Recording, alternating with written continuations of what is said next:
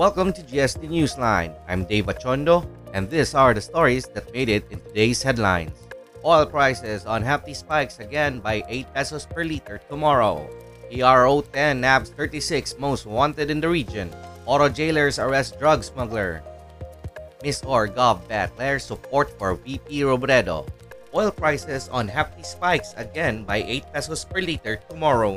Ben Balsi reports. After just a week of rollback, City Council's Committee on Trade and Commerce Chair, Councilor George Goking, they said prices of domestic petroleum pumps will be on a hefty uptick again by tomorrow, Tuesday, March 29. Goking said the increases are due to renewed cost upswings in the world market. Based on estimates of the oil companies, Goking said diesel prices will climb by as much as 7.95 pesos to 8.15 per liter, while kerosene prices will also be on a significant increase by 8 pesos to 8.30 pesos per liter.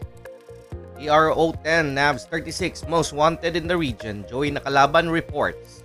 For only a day of simultaneous anti-criminality law enforcement operations within northern Mindanao, a total of 36 most wanted persons and 102 other wanted persons were arrested by authorities. Police Regional Director Benjamin Acorda Jr. lauded the operating units for the job well done.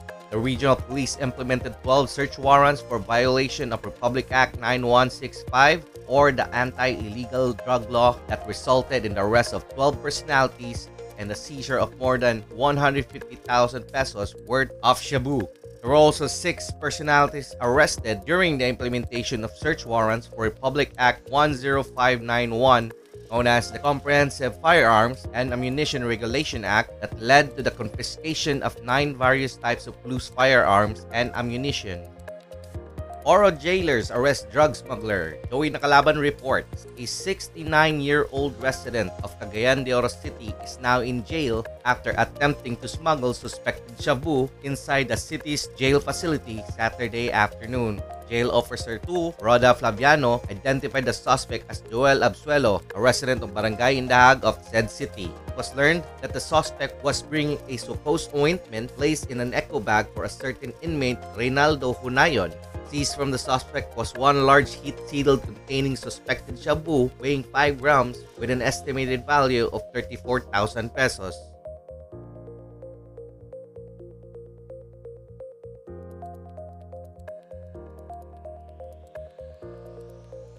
Misor Gov declares support for VP Robredo. Roylan Gallardo reports. Misamis Oriental candidate for governor and 2nd District Representative Juliet Uy, along with nearly a dozen incumbent town mayors and other candidates, have openly declared their support for the presidential bid of Vice President Maria Leonor Lenny Robredo and Vice Presidential bet Davao Mayor Sara Duterte yesterday afternoon. Uy is the second candidate of Misamis Oriental's candidate for governor who committed to campaign for Robredo. The first was Cagayan de Oro Oscar Moreno, who, like Uy, launched his campaign for governorship last Friday, a seat he held for nine years before he was elected as city mayor in 2013. Uy, a member of the National Union Party, was joined by her husband, Julio Uy, a former vice governor of Misamis Oriental and is now running for congressman in the 2nd District. And that's it for GSD Newsline, Mindanao Gold Star Daily's podcast. For the full stories, visit MindanaoGoldStarDaily.com and stay up to date in the latest news happening around Mindanao by following and subscribing to our social media pages at Mindanao Gold Star Daily.